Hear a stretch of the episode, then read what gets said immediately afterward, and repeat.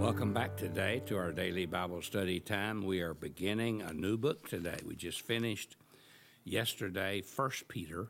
Now we're going to just move right over to Second Peter, Paul's second letter to the believers all over his region of the world. Let me begin reading with verse 1. Simon Peter, a servant and apostle of Jesus Christ to those who, through righteousness of our God and Savior Jesus Christ, have received a faith as precious as ours.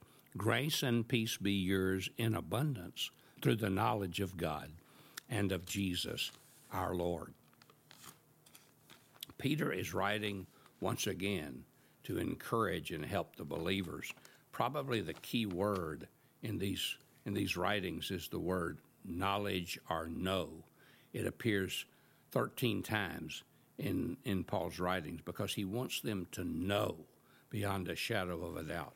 He wants them to have certain knowledge.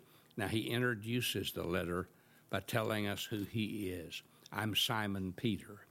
I think that's interesting. He doesn't say I'm Simon, and he doesn't say I'm Peter.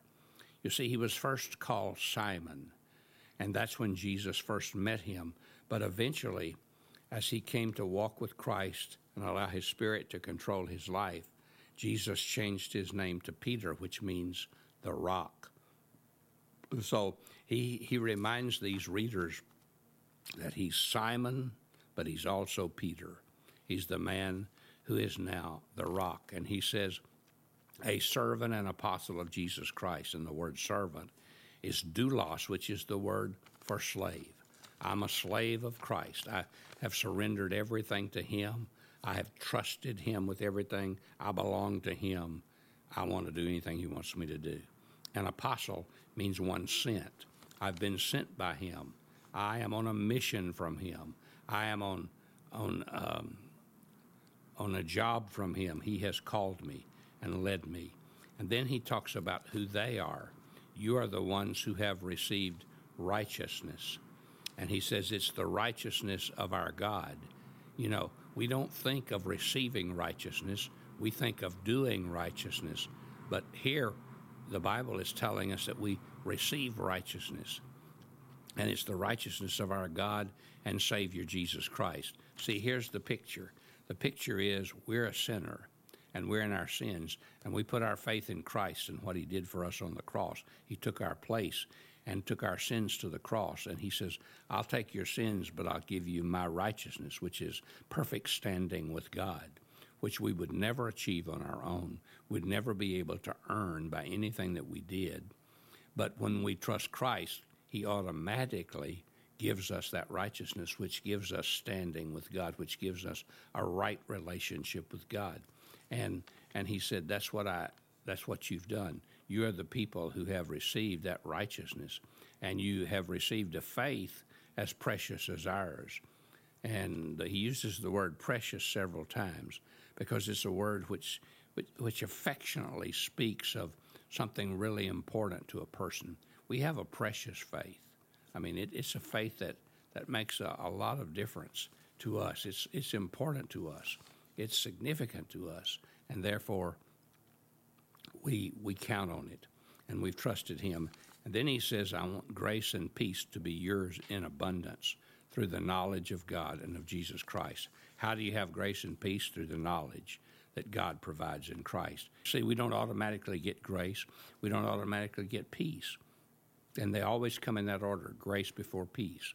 When we receive grace, which is what we need but don't deserve, we, we were asked, we ask Christ to forgive us and save us, make us a new person, and so He gives us grace, what we need but don't deserve forgiveness, salvation, a home in heaven, a relationship with Him.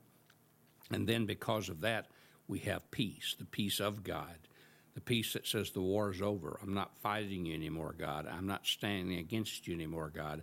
I'm not trying to overcome you. I'm trusting you. I'm yielding to you. And then we have peace. That's that's the peace with God. I'm sorry. And and then we have the peace of God, which is a peace that's even deeper. And it's a peace that says, everything's okay because I'm in God's hands. In the midst of the problems, I'm okay. In the midst of the troubles, I'm okay.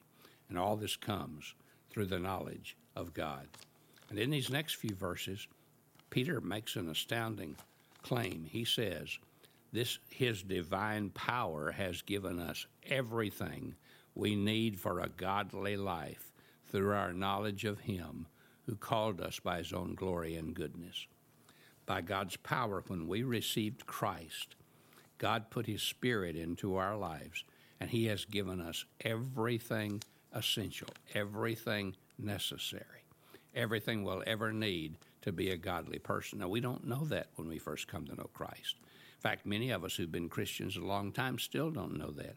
In other words, God says you have right now what you need to be a strong Christian, what you need to defeat the devil, what you need to overcome your self life, what you need to walk with me.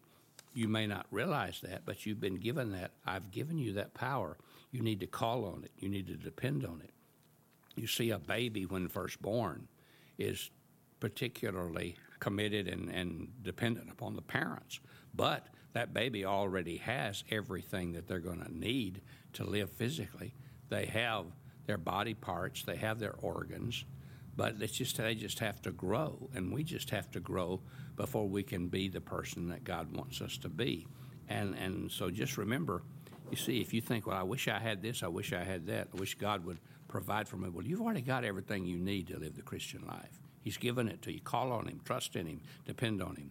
And He said, through these He has given us His very great and precious promises, so that through them you may participate in the divine nature, having escaped the corruption in the world caused by evil desires. Not only has He given us the power to live the Christian life, He's given us precious promises that we can have His nature in us, the nature of God, and that we can overcome the evil and corruption that's in the world. So many promises God has given us in His Word. Do you know any of the promises? Do you claim any of the promises? Do you depend on any of the promises? Well, that's what makes a Christian strong. That's what gives us the ability to walk with Him. For example, He says, if we sin, He will forgive us. 1 John chapter 1, if we confess our sins, He's faithful and just to forgive us our sins and to cleanse us of all unrighteousness. He says He will guide us. In Proverbs 3, He says, In all your ways acknowledge Him, and He will direct your paths. He offers us His peace each day. Jesus said in John 14, 27, My peace I give to you, not as the world gives, but my peace I give to you, the kind of peace that matters, the inner peace, inner serenity that only He can give. So remember, you've got two things all the power you need to live the Christian life, so call on Him who gives you the power, and you have the precious promises that make a difference in the Christian life. So claim them, stand on them, and live them. God bless you. Have a great day.